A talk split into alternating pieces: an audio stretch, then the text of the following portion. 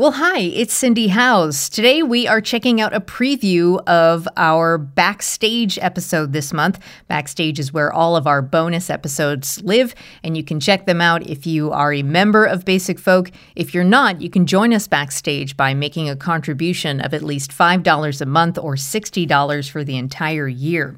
This month, we get to visit with Willi Carlisle, who just recently appeared in our main feed. Willi and I met up in September of 2021 at the FreshGrass Music Festival in North Adams, Massachusetts.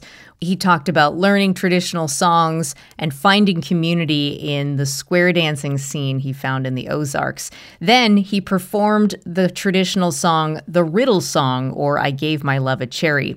Hope you can join us backstage to listen to the entire episode. We'll get a little preview of how Willi learned the riddle song and join us backstage by going to basicfolk.com slash donate. So okay, let's get to let's get to the song. So tell us about the song Right. that you're going to be playing. So, so I'm falling asleep in the back bedroom, and uh, uh, and one of the grandmothers of the family is singing a lullaby to a, a baby that is fussing in the other room. So as I'm falling asleep, this baby is falling asleep, and it's one of those you know key moments where you know I would have done anything to slide my phone under her rocking chair and listen to her sing this ballad, which is of course like goes back to the Middle Ages, and she had to have learned it from her grandmother, etc., and so on and so forth.